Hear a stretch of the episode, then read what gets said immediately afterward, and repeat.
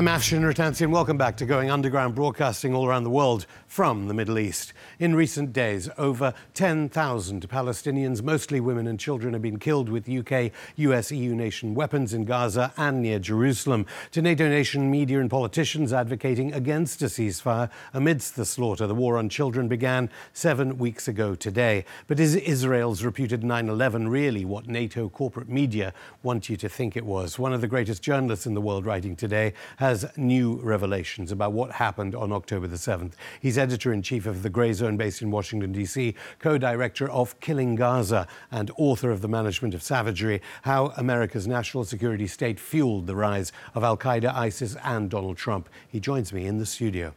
Max, thanks so much for uh, coming to our studio. Why? Uh, I mean, it's not the Dubai Air Show, it's not the Global Media Forum. Perhaps it's something grimmer than that. How come you're here? it is fairly grim. I would, had actually been in Cairo, Egypt, hoping to reach the Egyptian side of Rafah to monitor the aid situation uh, as part of a delegation that was going to raise awareness about the lack of aid going in. And the Egyptian government blocked our permission, blocked, has blocked all internationals, and pretty much any form of activism in support of Palestine or against the humanitarian catastrophe in Gaza is off limits in Sisi's Egypt at this point. So I diverted to here, to your studio. And uh, well, Sisi did refuse to meet with uh, your President Biden, in fairness, along with, uh, of course, the King of Jordan. But let's get to the 7th of October then, because central to the NATO nation narrative is everything began on October the yeah. 7th. Yeah. Um, yeah, tell me about that. What do you think of, of that as well? It's the beginning of history. And, you know, right as, and now as we speak, hospitals of northern Gaza are under attack. CNN is not showing these images from inside the hospitals of doctors being handcuffed, blindfolded, humiliated, uh, babies being taken from intensive care units and incubators um, to other wings of the hospital as they're under attack by Israelis. This is too is the product of American propaganda deployed by the Pentagon and White House claiming that there are underground bunkers, that the hospitals are doubling as military bases. Their intelligence assessments are essentially recycled Israeli propaganda. And we saw the same thing take place after October 7th with the White House green lighting Israel's genocidal military operation in the Gaza Strip on the basis of lies, deceptions, and distortions of half truths spun straight out of Netanyahu's office and into the mouth of Biden, uh, starting with the 40 beheaded babies lie. But one of the greatest lies that hasn't been unpacked yet, which I delved into at the Grayzone, was what actually took place on October 7th and raising the question of how many Israelis were actually killed by the Israeli military using the same doctrine of disproportionate force and the indiscriminate use of heavy weapons that we're now seeing in the Gaza Strip. And it appears that the death toll was pretty high. Yeah, because all we hear from the politicians in NATO countries is October the 7th was when Hamas opened fire on innocent people. Uh, I mean, in fairness, many of them may well have been IDF reservists because they were Israeli citizens, but they were partying by the siege wall. And this was nothing to do with Israeli on Israeli fire. Well, First of all, we now know from official Israeli statistics and confirmed deaths published by Haaretz that at least 50% of those killed were on military bases at the time. They were Gaza's, they were Israel's Gaza division, which was enforcing the siege of Gaza, active duty soldiers in uniform. They were the main targets of the Hamas commando division, their elite units. And US media never, Western media never showed the video shot by Hamas and Islamic Jihad commandos by GoPro cameras of them killing these soldiers who had been previously killing them in many military operations. They turned to the killing of civilians or not Israeli non combatants in order to create political space for what was to come next, the Israeli operation inside Gaza. And the Israelis assisted them by providing images which are now seen on websites that the Israeli Foreign Ministry is promoting, like Hamas-massacre.com which show extremely grisly images. Now, it's clear that in the attempt to take captives, Hamas militants did kill civilians. They were shot with Kalashnikovs. Some may have been killed with grenades. Those were the only weapons they carried. But if you look at the images Uh, for example, the homes in Kibbutz Be'eri, which was one of the main sites of hostage standoffs, these homes look like many of the homes in the Gaza Strip, which I've personally seen covering the 2014 assault on Gaza. Totally destroyed, cooked. Entire families were actually found in these homes, Israeli families under rubble, as Palestinian families are now being found in Gaza. If you look at cars which were fleeing the Nova Electronic Music Festival, these cars were completely charred, melted, and many of the bodies that were found inside were also charred. And all of these images were taken and presented to Western media in various uh, screenings and through these websites as casualties of Hamas's savagery, that they burned people alive, that they burned entire families alive. And what's absolutely clear and confirmed is that the Israeli military shelled these homes in Kibbutz Be'eri with tanks under orders from the top to, as, as one kibbutz security coordinator named Tuval Escapa put it, to shell the homes on top of their occupants, even if they were Israeli. And we can go through so many other testimonies produced in Hebrew media, which I uh, synthesized in my report to show a systematic campaign of friendly fire ordered from the top of the Israeli military to prevent Hamas militants from taking captives into the Gaza Strip. Is that what Netanyahu means by, oh, when all of this is over, we'll go through about the events on October the 7th? But that still doesn't even explain why it is that at the State Department briefings, you have been at them.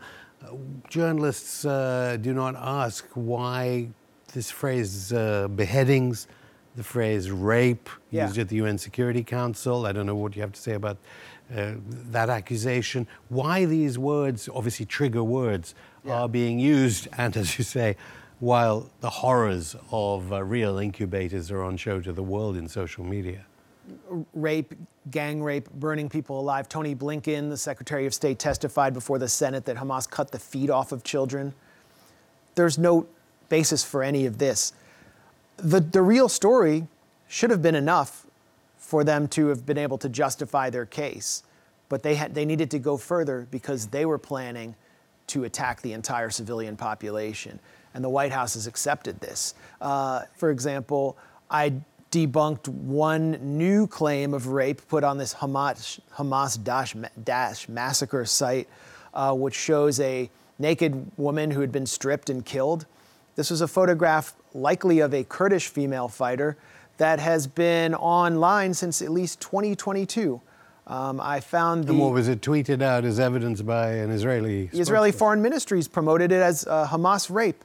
Um, but if you actually look at the website that I found it on, uh, look at the metadata, it first appeared in June of 2022. I found tweets of this image from uh, later in 2022. So there's no way that this could have happened after October 7th. And they there's so- deleted, the Israeli Foreign Ministry deleted this after you pointed this out. Yes, and then you have uh, Ya- Yasmin Porat's testimony. She was a woman who escaped the Nova Music Festival, headed to Kibbutz Be'eri, then was holed up in a home during a hostage standoff. She testified to Israeli public radio that everyone who was killed among the Israelis in that home during the standoff was killed by Israeli special forces in what she called crossfire. Undoubtedly, they killed everyone except for the one Hamas commander who uh, was her captor who surrendered. And then they fired two shells into the house for good measure, making sure everyone was dead. Among those who were killed, according to Israeli Channel 12, was a child who Naftali Bennett, Israeli member of Knesset, former prime minister, said was actually burned to death by Hamas. This is a confirmed kill by the Israeli military, spun out by the former Israeli prime minister as evidence of Hamas savagery. There's so many cases of this. There's a website, October7th.org, where I just found a testimony by a woman who said that she had been on a tuk-tuk, a rickshaw, uh, with several other captives and Gaza residents who may not have even been with Hamas. This is another element we can talk about. Well, I mean, and this tuk-tuk was sh- was hit not she was not hit by Hamas. Hamas didn't kill the people on it. It was hit by an Apache helicopter Hellfire missile, and she was the lone survivor. There are so many cases like this, and we can just look at the testimony of these Apache helicopter pilots to understand why that took place. And clearly, the relatives of the bereaved in Israel want to know the truth. uh, just as much. So we can establish, if one doesn't think it's some kind of false flag, that the Israeli security state uh, utterly failed in any failure. kind of attempt. Biggest failure in history. This. Their uh, different types of surveillance systems, their billion dollar fence, all these things failed. And the propaganda war, they're having to delete their tweets and retract things. But of course, by the time the first lie is out, what your uh, colleagues in the United States press, they believe the rapes, the beheadings, the burnings of bodies. Yeah, it's just a systematic campaign of lying. But as uh, State Department spokesman Matthew Miller said, it's not misinformation. This is just uh, untruths happening in the fog of war. They can't imagine that the Israelis would actually systematically seek to deceive the public in order to create political space for what is quite clearly a genocide that includes the destruction and occupation of every hospital in northern Gaza and the ethnic cleansing of 1.1 million people, possibly more. Uh, but it's very clear to anyone who's critic, who has a critical mind that what took the true story of what took place on October 7th has yet to be told. And mark my words, Afshin, the mainstream press will one day pick up on the thread that I laid down and will be forced to investigate the orders to, to carry out fratricide by Israeli commanders on Israeli citizens in order to prevent captives from going into the Gaza Strip. That's the worst fear of the Israeli military intelligence apparatus and the Israeli political sphere. Consider how many captives they had to give up uh, for Gilad Shalit, the Israeli soldier who was taken captive in 2006. 1,027 Palestinian prisoners or captives were given up for Gilad Shalit. Now they have something like 199. This is a nightmare. This is the biggest scandal in Israeli history. Thousands of uh, Hamas and Islamic Jihad fighters were able to carry out an operation without Israel's vaunted Unit 8200 detecting anything. It humiliated the Israeli intelligence services. Their Gaza division was wasted. 400, 500 soldiers lost in a few hours. And so to deflect from that and from Netanyahu, for Netanyahu to stay in office, if the moment he leaves office, he's going on trial again. He could be convicted. To deflect from that, they need to deploy a tidal wave, a propaganda blitzkrieg of Holocaust level imagery. And so, what they have turned to in many cases is imagery of the victims of Israeli friendly fire. But of course, another scandal. But of course, until the day uh, they uh, eventually understand what, what uh, really happened and uh, the arguable propaganda. They're going to talk about the video that was shown to members of Congress this week. I understand yeah. journalists, the Going Underground weren't invited. The Grayzone weren't invited, presumably, to see the secret videos secret by videos. the uh, under the guidance of the Israeli uh, authorities. We, we haven't seen them, but presumably, the shocked faces and teary eyed faces of members of the press and politicians show no, you're wrong. You're not allowed to see it as editor in chief of the Grayzone. But if you knew and had seen that, you'd have seen. I mean, is it possible they've edited the footage? I mean, it's, it's, it's, it's, it is absolutely certain that many of the images that were shown to them did not portray what they claimed they did. For example, when the 40 beheaded babies story was immediately debunked, and Biden retracted it along with CNN. Netanyahu had to cover for himself, so his office deployed a picture of burned body parts, and they said it was a baby. There's only one documented death of a infant on October 7th, 10 months old, shot by accident. These burned body parts turn out to have been probably body parts of people cooked by Hellfire missiles that were then assembled together. So and then you have these briefings. The first briefing took place on an Israeli military base where they gathered the entire foreign press together and put on a clockwork orange style performance for them to hack their brains and get them in line. And it was an off the record session on an Israeli military base. What kind of journalist would agree to such a thing? Where, where, are the ethics there? You're agreeing to not go on the record about what you see and to subject yourself to a obvious psychological operation on an Israeli military base while the military is literally beheading children and burning them alive in Gaza with 2,000 pound bombs in refugee camps. So, this is an indictment of the international press, and it's an indictment of these politicians who are willing to be subjected to this. Max Blumenthal, I'll stop you there. More from the founder and editor in chief of The Grayzone after this break.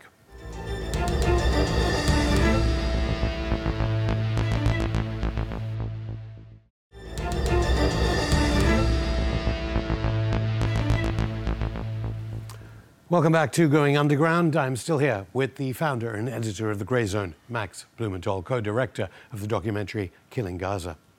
Max, we were talking about October the 7th. We now, of course, this week have seen, uh, if we're watching social media or uncensored media, we're not going to be seeing it on uh, arguable uh, so called mainstream uh, corporate media around the world, the normalization of attacks on hospitals. How do you think journalists uh, are managing to uh, cover what we can clearly see are babies in incubators under attack, as if that is a normal response to the events we were just talking about in part one on October the 7th? Well, it really confirms in the minds of people across the Arab world, Palestinians, people in Gaza, that the Western Western officialdom and the Western press is simply racist. Because only one year ago, they were all pining over Russian attacks on hospitals, which were indisputably denied by Russia, I should denied say. by Russia, and which were indisputably less intimately carried out than what we're seeing, where the Israeli military is actually going into these hospitals on foot and by hand, attacking, humiliating doctors, and forcing patients out into the cold. And what are they? What are they like? You, I mean, just the other day, I saw you at the State Department asking questions of Blinken's spokesperson. What's it like in that room when most of the journalists there don't seem as upset as you clearly are about the, the murder of babies? Yeah, I mean, you just. It, it, it's surreal to go in that room and to see this and witness the subdued tone about what's what is the greatest atrocity of our time being carried out before our eyes. In my opinion, a genocide, in the opinion of many genocide scholars. And they're just asking about how many aid trucks got through, or they're trying to divert the discussion to whether Iranian assets will be stolen by the US. And there's me and a few other reporters, less than I can count on this hand, who are actually willing to ask tough questions. And I put forward the, the issue of Blinken and Biden accusing China and Russia of genocide, and why this did not qualify as a genocide, and they were actually green lighting every escalation of atrocities by the Israelis up into the point where they are taking over hospitals and forcing ICU patients to die, forcing babies off incubators. The US started a war, the first Gulf War, over bogus claims of incubator babies, babies being taken off their incubators in Kuwait by Saddam Hussein's troops. Now it's really happening in the Gaza Strip right before our eyes. You can go on Twitter and see it right now. And the U.S. is sending more weapons. They're actually, they've actually just authorized thousands more Hellfire missiles and more JDAM bunker buster bombs so Israel can, quote, finish the job. Now, what's really happening here with these hospitals? We need to be clear in understanding what the objective is because the White House is providing cover for Israel to do it by claiming they've seen that there are hidden bunkers under these hospitals. But that's not why Israel wants to remove these hospitals. It wants to clear out these hospitals because, and I've been to Shifa Hospital during times of war and peace. During times of war, it's surrounded by people whose homes were destroyed. The entire neighborhood around it, Rimal, was destroyed, and it had tens of thousands of people there, and it's providing urgent care to people, and it's a station for journalists.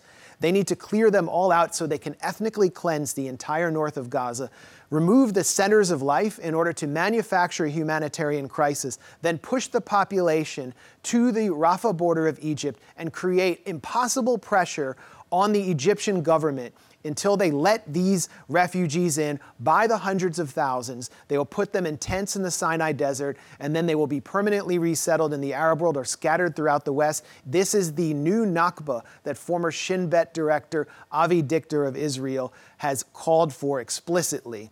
It is ethnic cleansing and genocide being carried out before our eyes, and okay. the hospitals are central to this plan. So those would clearly be breaches of Geneva Conventions established uh, at uh, Nuremberg. But then I think your colleague in that uh, State Department uh, press room, another journalist, Sam Husseini, was asking about complicity in genocide, yeah. seemed to make them think. Do you think there are officials in the State Department and perhaps the White House and the Biden administration as a whole who understand that they could, at some later date, be prosecuted at some Nuremberg type tribunal for complicity in the worst crimes humans can ever do to other humans. No, I think Tony Blinken thinks that he can continue to play the blues and live a life of luxury uh, until the end.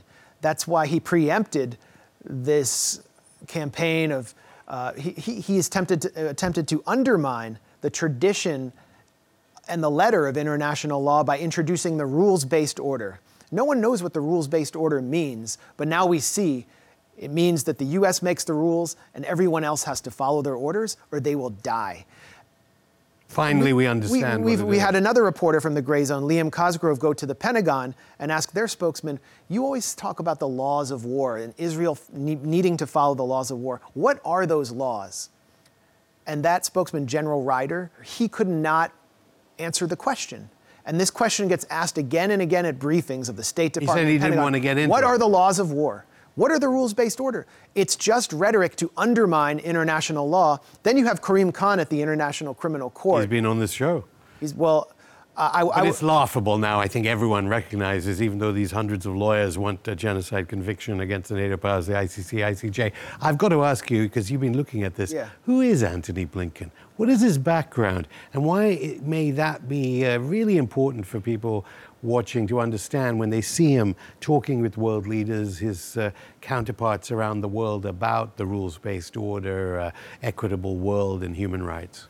Well, I mean, I, I, wish Karim Khan were sitting here so I could ask him why, he, when he promised to visit Palestine, he never did and was too busy indicting Putin for evacuating children from a war zone. But to, to your question about Tony Blinken, this is someone who's been made Secretary of State because of his Zionist lineage. He is the grandson of Maurice Blinken, one of the first Israel lobbyists in the United States, who set up a think tank in the 1930s to uh, produce an influential paper on how Zionist colonization could be economically uh, bountiful and productive in the historic land of Palestine. He was raised by his stepfather, Samuel Pisar, who was himself kind of an Israel lobbyist. He was constantly in Francois Mitterrand's ear as his consigliere, and he was also a fixer for Robert Maxwell, the late Robert Maxwell, who is himself a Mossad agent, got a de facto state burial in Israel and was the father of the notorious Ghislaine Maxwell. So Tony Blinken comes into this, to, to his uh, position having gone to successive AIPAC gatherings telling them that he inherited his commitment to Israel's strength.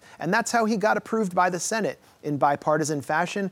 And that's where he stand, why he stands where he does on this genocide.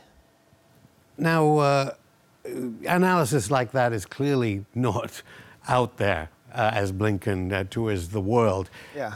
Obviously, they're killing women and children, uh, innocent uh, men too.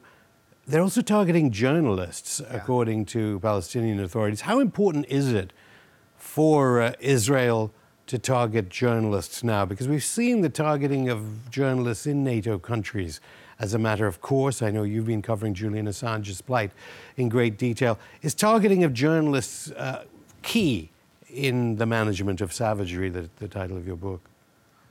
Well, we've seen almost 50 journalists killed in the Gaza Strip.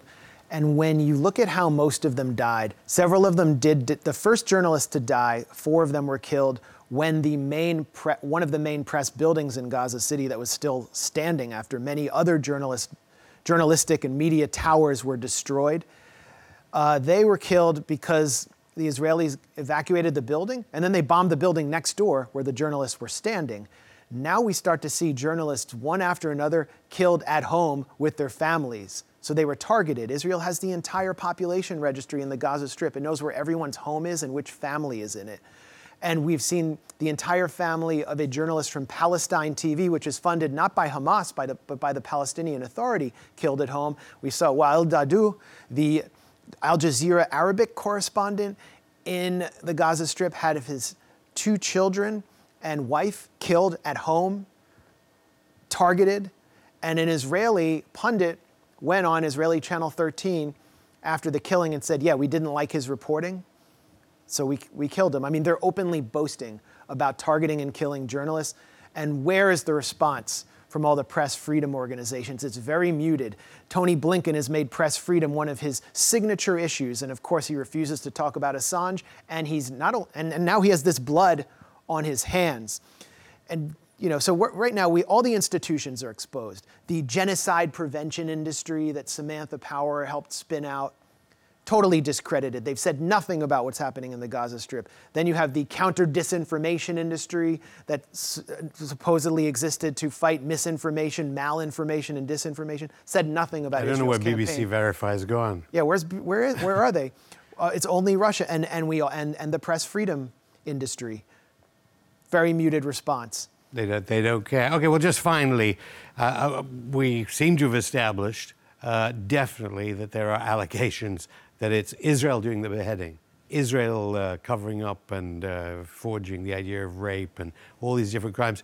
Human shields is the standard go to for all these NATO nation, uh, some would say stenographers masquerading as journalists. You uh, believe it is Israel that actually are behind the use of human shields. Well, we're seeing Israel use human shields in the Gaza Strip now. Classic tactic. I've seen it used in Hebron. Uh, they capture men, blindfold them, and stand them in front of where the soldiers are stationed to prevent attacks on those soldiers. But then there's this. There's the concept of human shields that needs to be interrogated because what we're hearing is that Hamas embeds itself among the civilian population and therefore the deaths of civilians is something that we should just accept and that it's Hamas's fault and not Israel's fault, even though Israel's using bunker buster bombs in densely populated refugee camps. I've spent months and months over the course of years in Tel Aviv and Jerusalem and other Israeli population centers, and you are surrounded by human shields because you cannot distinguish between the soldier who's carrying their weapon and wearing uniforms in shopping malls, restaurants, and bars, and Israeli civilians. And the Israeli military places its own infrastructure right among the civilian population to the point where the largest Israeli military base, Hakiria, its defense ministry command center, is placed directly next to the Azrieli Mall in Tel Aviv. It's surrounded by civilian infrastructure, by restaurants, homes. So if anyone had the capacity to attack is probably the most important target, they would be attacking a civilian neighborhood by design. Is that not a human shield? Well, if you think that's not a human shield, you're just simply racist and chauvinistic.